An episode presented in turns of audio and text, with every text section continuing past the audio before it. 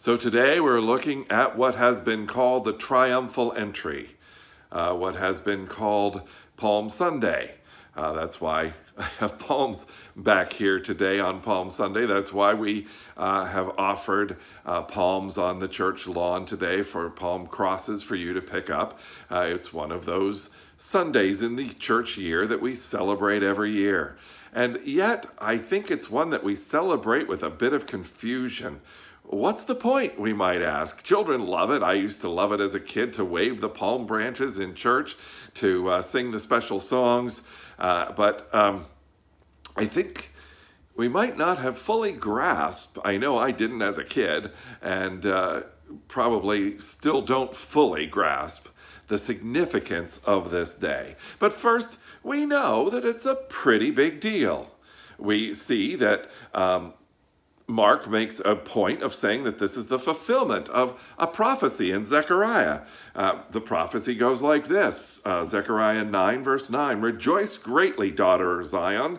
Shout, daughter Jerusalem. See, your king comes to you, righteous and victorious, which also means saved, lowly, and riding on a donkey, on a colt, the foal of a donkey. I will take away the chariots from Ephraim and the war horses from Jerusalem, and the battle bow will be broken he will proclaim peace to the nations. His rule will extend from sea to sea and from the river to the ends of the earth. So, this Jesus coming into Jerusalem on the colt, the foal of a donkey, is declaring that this Savior is coming. And it's interesting to note that Solomon, King Solomon, in all of his splendor as a king, entered Jerusalem at the beginning of his reign, also on a donkey. This ceremony is modeled after the coronation ceremony, the ceremony in which a person would become king or queen. So there is a, a real picture here of Jesus ascending to his throne.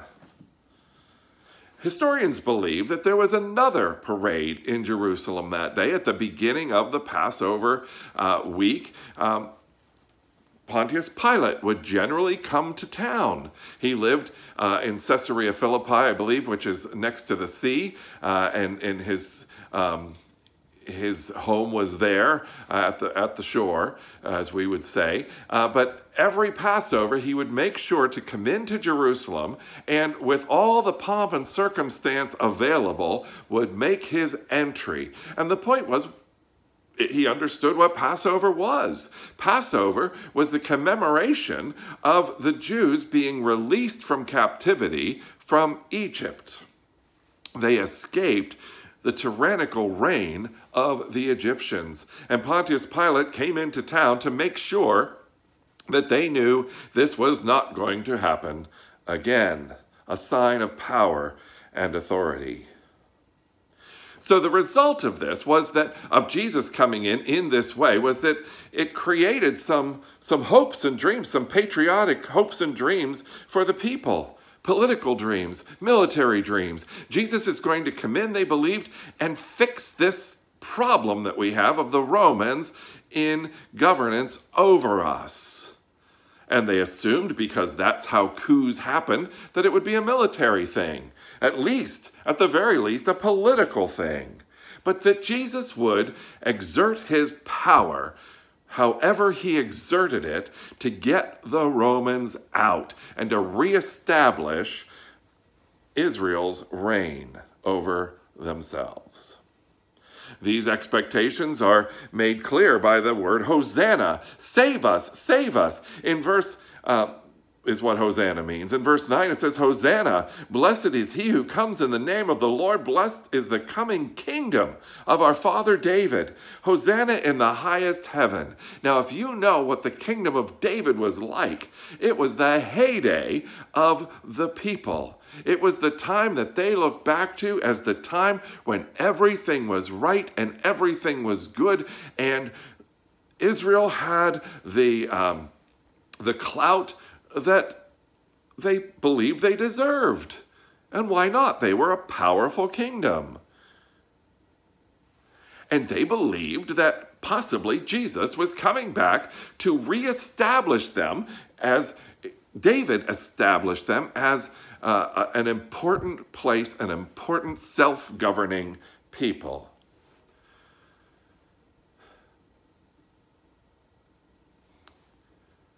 But although this day seemed like a very big deal, it appeared in retrospect like it wasn't a very big deal at all. The hopes for the overthrow of Rome are called into question. Jesus, when he has the opportunity at the end of this uh, passage, which leads into the passage we looked at a couple weeks ago, when Jesus goes to the temple, he doesn't go to the palace of the Romans. He doesn't go to the palace to, to take them on. In fact, the Romans had built a palace right next to the temple in order to. Uh, display their authority and their power, uh, even over the most holy place of Jerusalem, you would think they, they thought that Jesus would go to the palace and put those Romans in their place. But where does Jesus go instead?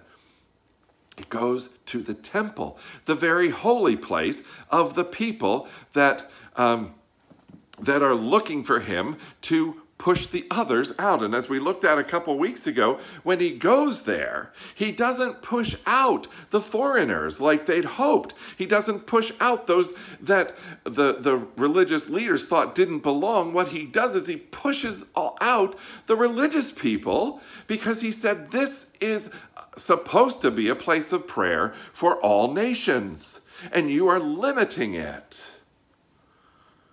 So Jesus doesn't rise up against the authority that they hoped he would rise up against. And he makes no promise to restore the good old days that they remember hearing about. And people, they end up turning on him. As we know, the, the irony, what we, we talk about every year is the, the crowds claiming, Hosanna, Hosanna. Um, praise this one who comes in the name of the Lord on Sunday, but then by uh, Thursday, they're shouting, or, or Friday, shouting, Crucify him. We wonder, is it the same crowd? Well, probably some of them were the same. And we might say, well, they're, they're fickle. How can they be so excited one day and not the next? Well, I don't think they're fickle at all. They have they maintain their same hopes and expectations. They're they're um, committed to those, but it's Jesus that they believe is was one thing, and then they believed he was not that thing. It's very ironic. Uh, I believe that uh, the gospel writer is very careful here. Um, in verse 9 saying, Hosanna, blessed is he who comes in the name of the Lord. It's a quote from Psalm 118, which comes, this quote comes immediately after, in Psalm 118, the words, the stone that the builders rejected has become the cornerstone. The gospel writer saw that this one that they thought was the right one, then they thought wasn't the right one, actually was the right one. The stone, even rejected by the builders, has become the cornerstone of God's reign. This procession that seemed like a big deal and then in retrospect didn't seem like such a big deal as we look at it in retrospect we might say well yeah there was the the Romans, when they came into town, were riding horses and they had armor and they had musicians blaring music. They made a show of their power, they made a show of their authority. And this guy, this guy has no horse. This guy has no armor. This guy is on a borrowed burro. And the clothes that are on the burro's back are not his either. Other people's clothes and a borrowed burro, this guy rides into town. There's no pomp, no great declaration of power. The governmental authorities have their own stuff. When they come in with these, um, with their horses and their armor and the pomp and circumstance, it's an expression of their power. They own the horses, they own the armor, they own the band that's playing. And Jesus comes with a borrowed colt and borrowed clothes. And Jesus comes in on a donkey, which at the time was known as the way. Someone comes in who is peaceful, not militaristic, not seeking or uh, displaying power, but coming in peacefully. And when Solomon came in peacefully, it made sense to them because the kingdom was in a good place. Everything was going well. But now they would believe this is not the time to come in peacefully. This is the time to declare your power. That's the way you can rescue us.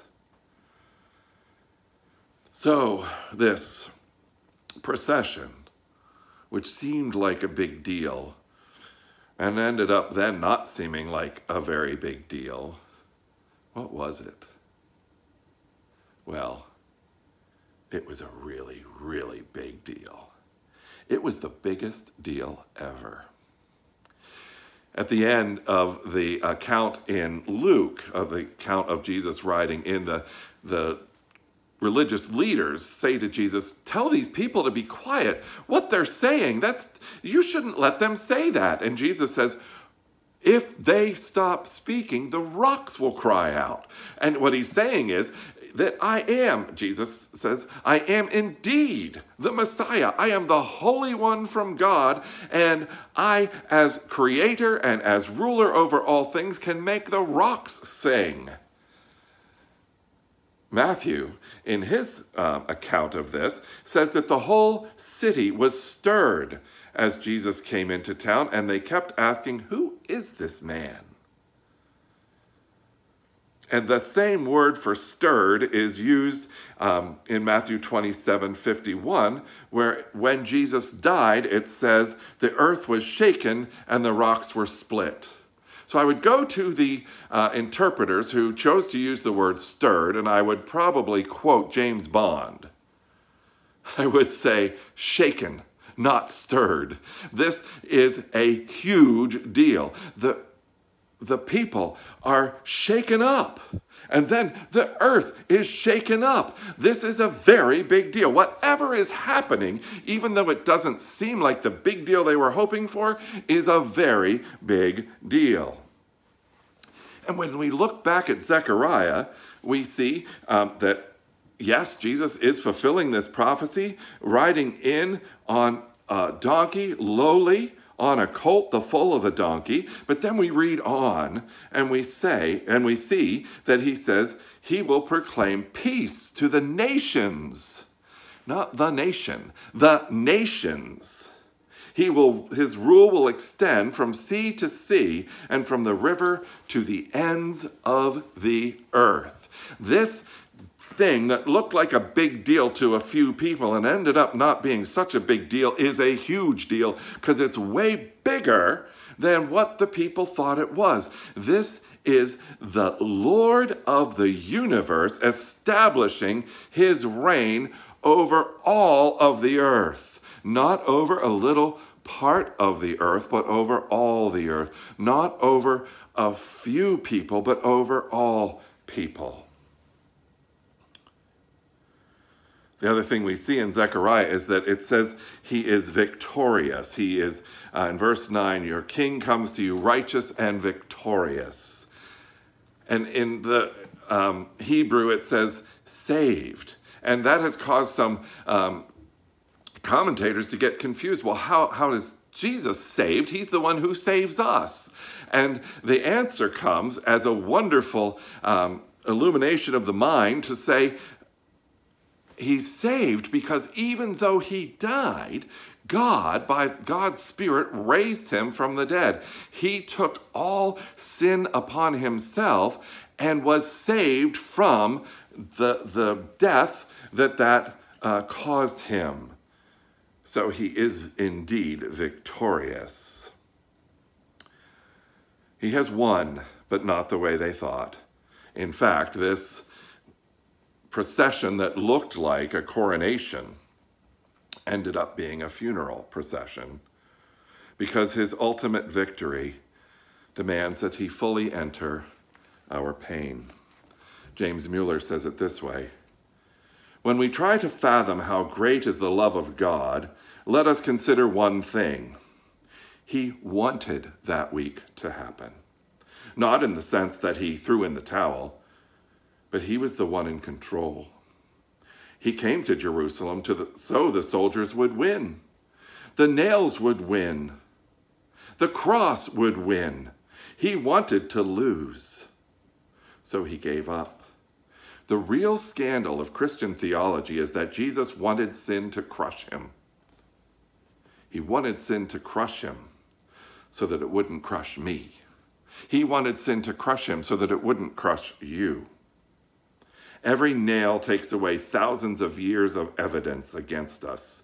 The worst thing you ever did, the most shameful, he'd rather have it stuck to his wrist than read as charges against you in the eternal courtroom. The way to salvation, to bringing salvation to the world, was suffering and struggling and dying. And people see that he came in meek. And they say, meek rhymes with weak. And they're synonymous. And I would maintain that in this sense and many other occasions, meekness is not a synonym of weakness. In fact, it is the opposite of weakness. For to be meek implies an inner strength, a strength that you don't use to get your way. A meekness is how Christians are to be known. The Bible says, Let your gentleness be evident to all. So we do not need to rise up and declare our rights and declare what we want. Jesus tells us right here, he demonstrates to us that that is not the way for his followers to behave but we are to be meek, which means that we understand, just like Jesus understood and experienced, a depth of strength, a depth of strength that came straight from God the Father. But he didn't use it to beat people up, to push people around. In fact, he willingly struggled and suffered and died. Doug Bratt, a commentator I appreciate very much, uh, says it this way. He's referring to Matt, the Matthew passage, where at the end of the passage it says the people were stirred, shaken, and asked the question, Who is this man? And he says, How do we answer the question, Who is this Jesus? How we answer it helps us shape whether Jesus disappoints us or comforts us, frustrates us, or encourages us. Those who answer by identifying him as some kind of political hero will be disappointed. While his rule has political dimensions, Jesus did not come simply to fix political problems. Those who answer, Who is this Jesus? with He's a kind of handyman who fixes all our problems, they will also be disappointed. While Jesus' rule does have relational dimensions, people who assume that Jesus came to fix marriages, straighten out children, or give us many friends will be disappointed. While Jesus' rule has economic dimensions, he didn't mainly come to provide economic comfort, guarantee good pensions, or create good jobs. Those who answer, Who is this Jesus? with, He heals us from all our diseases, like COVID 19, may be disappointed. All healing comes from God, but God doesn't heal everyone who gets sick. While Jesus is the great physician, some diseases remain among the enemies that God has not yet fully defeated. The angel who visited Joseph before Jesus was born said to him that Jesus would save us from our sin. Who is this Jesus? He is the one who, with his own precious blood, bought us body and soul, to be his very own. He's the one whom the Father sent to completely free and make us right with God. He is the one who has freed his followers from sin and the control of the devil. He's the one who has delivered us from the anguish and torment of hell itself. Trust in Jesus for who he is and what he has done. It is a very big deal.